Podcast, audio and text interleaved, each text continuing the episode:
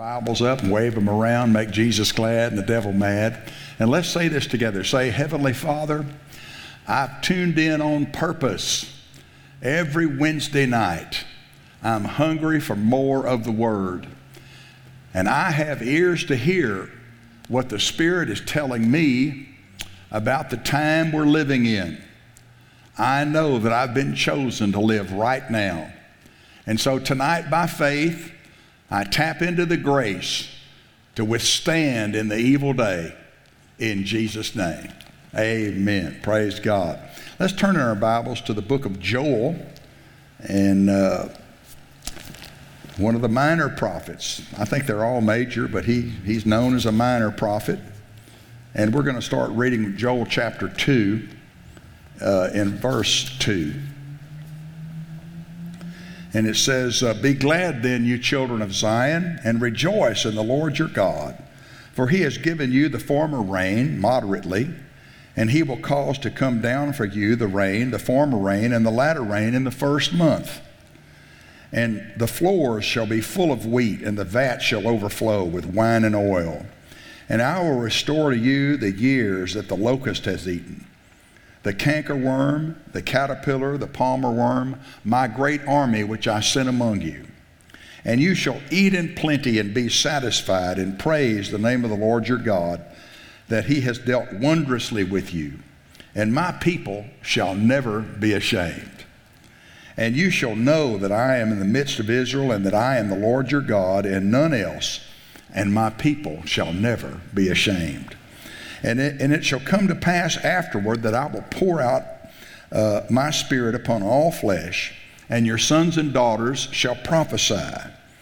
Your old men shall dream dreams, your young men shall see visions, and upon the servants and upon the handmaids in those days will I pour out my spirit. And I will show wonders in the heavens and in the earth, blood and fire and pillars of smoke. The sun shall be turned into darkness and the moon into blood before the great and terrible day of the Lord come. And it shall come to pass that whosoever shall call upon the name of the Lord shall be saved. For in Mount Zion and in Jerusalem shall be deliverance, as the Lord hath said, and in the remnant whom the Lord shall call. And so tonight, I wanted you to pay a, a particular attention to one of these verses. Uh, it talked about uh, verse 25 I will restore to you the years that the locust has eaten. So that's what I want to talk about tonight the day of restoration. This message is titled The Day of Restoration. And as a matter of fact, I had a, a prophetic word about this uh, on Sunday night, this past Sunday night. And so, uh, those of you that want more Holy Ghost and a little bit freer service might think about Sunday night, coming to Sunday night service. But uh, we did have a word about that. And, uh, you know, this, these verses uh, from 28 to 32, uh, Peter quoted on the day of Pentecost. And uh, he was preaching to those that had gathered and had witnessed uh, everyone speaking in, in tongues, their own languages. People from uh, every nation under heaven were gathered in Jerusalem, and they, they heard them speaking in their own language. And they said, What meaneth this? this these people, and you know, Peter stood up and said, these, these men are not drunk as you suppose. But in verse 16, this is that spoken by the prophet Joel. And then he began to quote verses 28 to 32 that we just read. And in the Amplified, it says, This is the beginning of that. And so in the day of Pentecost, according to the Bible, uh, the fulfillment of this, of this prophecy that Joel made, uh, it began to be fulfilled on the day of Pentecost. And so it was the beginning of the time of restoration 2,000 years ago. And then surely now, 2,000 years later, this must be the culmination. Why would you say it's the culmination of this prophecy? Well, because of the signs of the times that we're seeing we're seeing these prophecies being fulfilled left and right. And uh, the biggest, the biggest prophetic uh, scripture was the regathering of Israel into their homeland, and uh, and so they Israel became a nation, just in our generation 70 something years ago. So uh, my generation has seen the restoration of Israel. Israel was not, a, was not a nation all those years until just in this generation. So we know if, if in, in the book of Acts this was the beginning of that, then we, I think that we can scripturally say this is the culmination of that spoken by the prophet Joel. I, I, I say it, at least we can say that we're living in the day of restoration. We're living in that day. And I notice here in Joel 2:25 he said I will restore the years the enemy has devoured. It seems like he's devoured years. He said I will restore. Surely I will surely this is what the word I will restore means. I will surely make amends. I will surely make restitution. I will surely recompense. The word recompense means recompensate, pay you back. I believe God is in the business of paying back what the devil stole or making the devil pay it back, even better. and so I will make peaceable again the years that the enemy has stolen. And, uh, you know, I, I tell you, I, we've had some encouraging words the last number of years, but we still have to uh, possess by faith what belongs to us. And I know sometimes it seems like if we look at the natural, it's three steps forward and two steps back. Maybe it's two steps forward and three steps back sometimes. But listen, God is faithful to, to fulfill His word. He is the God of restitution. And this right now that we're living in is the day of restitution, the day of amends being made, the day of of recompense, of payback. And uh, in Acts chapter 3, you know, if we just turn over the next page, uh, after the day of Pentecost, uh, you know what happened, Acts chapter 3 1. They, they went uh, to the temple in the hour of prayer, and the lame man was at the gate beautiful, and, and uh, Peter and John prayed for him, and he, he, was, he was healed. Healed of his lameness, he'd never walked. And he stood upon his feet and started walking and leaping and praising God going into the temple. And there multitudes of people saw it, and uh, and so they gathered there. And and Peter didn't waste the the opportunity. He began to preach, and uh, and so he started preaching here in verse 19. He told them, he said, "Repent ye therefore and be converted, that your sins may be blotted out." when the times of refreshing shall come from the presence of the Lord. Let's just say this out loud together times of refreshing. The word times means an appointed time, an appointment, a specific time. And there are specific times of refreshing. And I believe I had a word about that too recently. I mean, you know, after going through this run up of this election and to have the election uh, wind up as disappointing, as it became and all of the prayer that was made. It, we're tempted to think that it didn't matter. We're tempted to think that God's not hearing us. Listen, nothing has been wasted. And, uh, and, and there's times of refreshing. There's something about coming to church and hearing the Word of God that can lift all disappointment off of you. In fact, the last, uh, here recently, I, I've preached on banishing fear and overcoming discouragement. And here tonight, the day of restoration. So we need encouragement. The Holy Spirit is encouraging us now. He doesn't want us to be down. In fact, the first, the first words of, of the verses that we read tonight was rejoice then. be glad then, you children of Zion, and rejoice. And we need to put on the rejoicing clothes. And uh, so, so he says here to the, to the Jews that gathered, Repent ye therefore and then when the times of refreshing shall come from the presence of the Lord, and he shall send Jesus Christ, who before was preached unto you, whom the heavens must receive or retain until the time of restitution. So here's that word restitution, which means restoration, and all of the things that we just read. The times of restitution of all things, which God has spoken by the mouth of all his holy prophets since the world began. So again, I want to go back to what the Bible said in the book of Acts that this whole this whole time in the book of Acts was the beginning of that which was spoken by the prophet Joel. And so that includes what he's preaching right here. This is the beginning back in the book of Acts. 2,000 years later, we have the time of refreshing that's available to us. We have the time of restitution of all things, mainly the restoration of the glorious church's uh, authority. I tell you, we have had uh, mighty prophecies by men of God like Oral Roberts and, and others, uh, Kenneth E. Hagin, that have prophesied that in, in the last days we're going to see the gifts of the Spirit in operation even greater than they were in the book of Acts. And I believe that that's coming. I believe that we're right on the edge of seeing the greatest move of God we've ever seen. So now's not the time to be downtrodden. Now's the time to rejoice and be glad.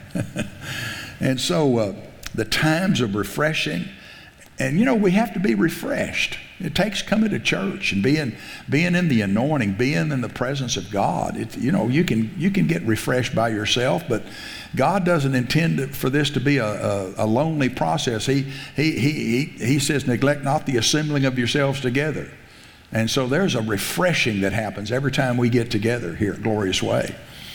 And then that's key to receiving the restitution or the recompense, the payback that we are due. God wants to restore the years that the devil has stolen.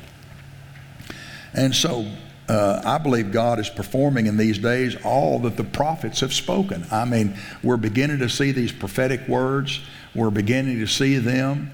Uh, I, I think about all the Middle East nations, you know, up until just a few decades ago, probably 1940s those those nations had no meaning. They had no real bound. They had boundaries. They were they were countries on a map, but they were not significant. Nobody talked about them. They didn't have. The, the, mainly they were inhabited by nomadic people, and it's not until our generation that they've become real nations. That, uh, for instance, Iran. What a you know they're threatening to to build a nuclear bomb, uh, and you better believe them. If they can do it, they'll do it.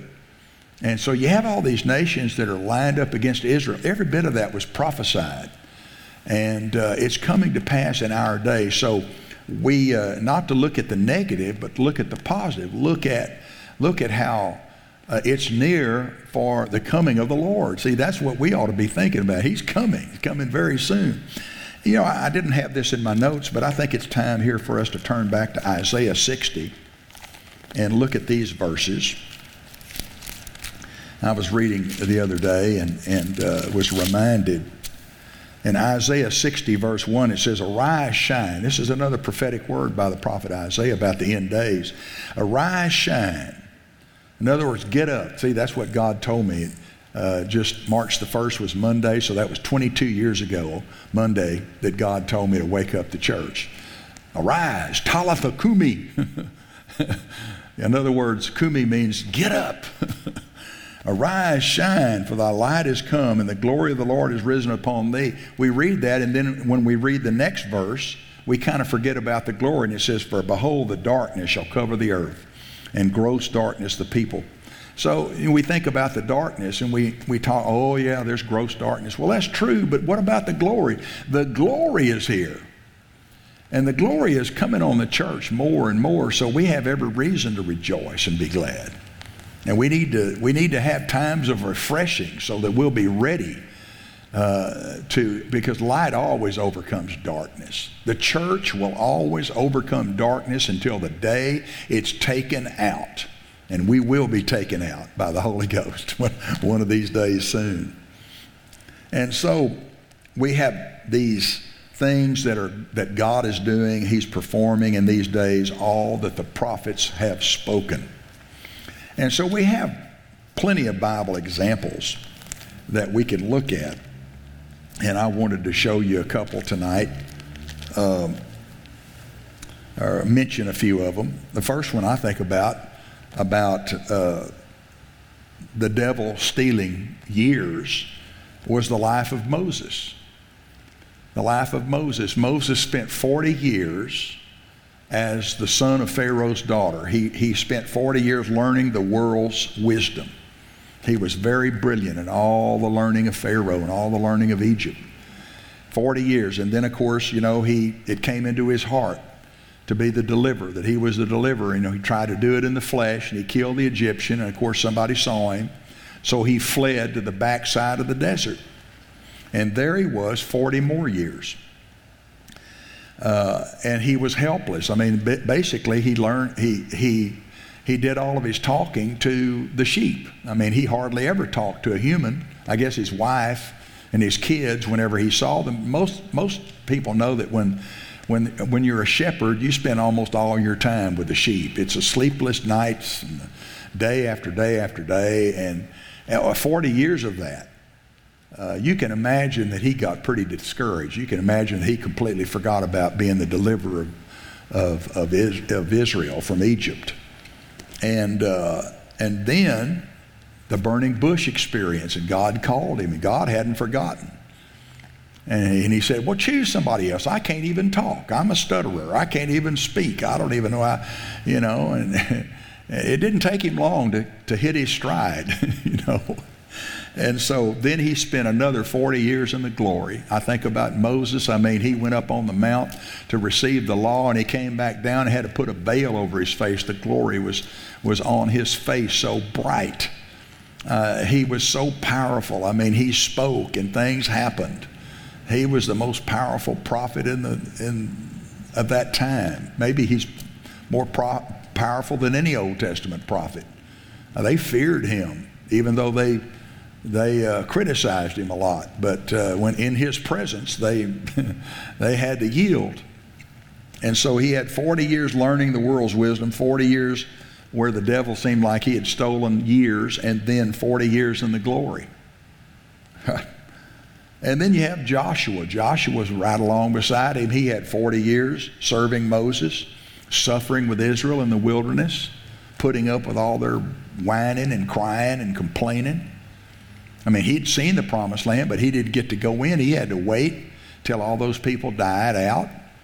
And, uh, and then finally, 30 years in the glory. I mean, here's a man that commanded the, the sun to stand still and the moon in the valley of Abjon, you know, Ajalon, that's the right word. And, uh, and so he had 30 years in the glory after this seeming inactivity in, in, in the wilderness, seem, seemingly, uh, uh, you know, uh, obscurity. He wasn't the man in charge, he was just doing what he was told. Seemed like uh, a person uh, that was wasting his time if you look at it in the natural. And yet there aren't any wasted times with God when you're obedient to Him. And how about Caleb? The same thing. Caleb is in the same situation as Joshua. He and, he and Joshua were the only two of the ten spies that had a good report. And what did they get for their trouble? They got to wander in the wilderness with the rest of the disobedient ones. It didn't seem like they got any reward at all. But you know what? Their reward came. God paid them back, God recompensed them. They all got their, their share of the inheritance.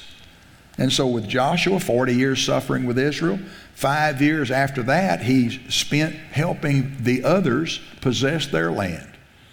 He had an inheritance, but he didn't get to go get it. He had to help other, everybody else for five years. So at the age of 85, he finally asked leave of Joshua. He said, Hey, Joshua, is it okay if, I, if it's all, all, the same to you? I'm not getting any younger. I'd like to go to, uh, you know, and get Hebron and make it mine. Is that okay with you if I leave now? so at the age of 85, he possessed that mountain. And he got his inheritance in Hebron. And so you see these, these Bible examples uh, that they got their that they got their inheritance. They got the glory. They got recompensed. I'll give you one more. How about Joseph? You know, Joseph was a dreamer. Joseph was daddy and mommy's favorite out of the out of the 12 tribes, and he was hated for it. So he had 18 years in his family where he was picked on, where he was, uh, you know, made fun of, mocked. And then they sold him into slavery. And he had 13 years in prison, thrown into prison for an unjust, uh, lying accusation, wasn't true. You're, you're, you know, by the time he's 30 years old, he's thinking, man, this has been a waste of time. God gave me all these dreams. You know, but I don't believe he ever gave up on those dreams. I believe, I believe he stayed encouraged. I believe he encouraged himself because he, he recognized that, that God's favor upon his life. And then, and then 14 years as prime minister of Egypt, and he ultimately got payback. He ultimately got to be reunited with his father he got to see his brothers again and they bowed to him. he, he did get vindicated. And so uh, I want to make a point here that there is no wasted time in God's kingdom. I don't care what you've had in your heart that hasn't come to pass. Maybe you've been believing for a certain thing and it hasn't shown up. And uh, you, you haven't given up yet, but some, from time to time you're tempted in that area. Well, you know, the Bible's filled with those, those types of situations so that we can draw courage and draw strength from their experiences because one thing you can that you can stake your life on God is faithful. If he said it, he will do it. If he spoke it, he will make it good. He will make it good. See, in obscurity, we, we learn to trust God. You know, faith and patience inherits the promises. I know God spoke to me many years ago. Well, I, I mentioned in this message, I mentioned about in uh, March 1st, 1999, God told me to wake up the church. I'll be honest with you, I have, over the years, I've, I've never, it's never left me. I've done whatever, what I could do to obey that uh, command and that uh, assignment. And uh, I, I, admit sometimes I think, well, I, I, if I'm wait, if I'm if I'm making any progress, I can't tell it. but you know, just this past year during the COVID thing, God, mean, God has opened the door, and I, I can see results now. I can begin to see that people are listening, people are waking up, and uh, and I see I see signs that the church is beginning to to to awaken and be ready for the return of the Lord. Just little by little by little. And so, you know, there's no wasted time with God. God. I mean, you know, in obscurity, we just learn. You know, you feel obscure when you feel like, well, what's the use? What is my ministry worth? Uh, he told me to do this, and I've been doing it, but I can't see any fruit. Well, you know what? God is the one that grows those things. And let's just let him be in charge of when it comes to pass. I know there's going to be a day of restoration, and I believe we're living in it. I believe there's recompense coming. I believe there's payback. Praise God. He's, he is faithful to restore and to recompense. You know, we're going to receive double for our trouble and fame for our shame. Amen. Oh, come on, let's lift our hands. Lord, we thank you that you are faithful to watch over your word to perform it. If you, Lord, we know that. And we re energize ourselves. We stir ourselves up to believe that fresh and new. And so the key, we'll get back to the very beginning of these verses in Joel. Uh, Joel was talking to people who uh, were disappointed. He was talking to people that were in captivity. He was talking to people that were down and kind of out. And what did he say to them? Be glad then, you children of Zion, and rejoice in the Lord your God.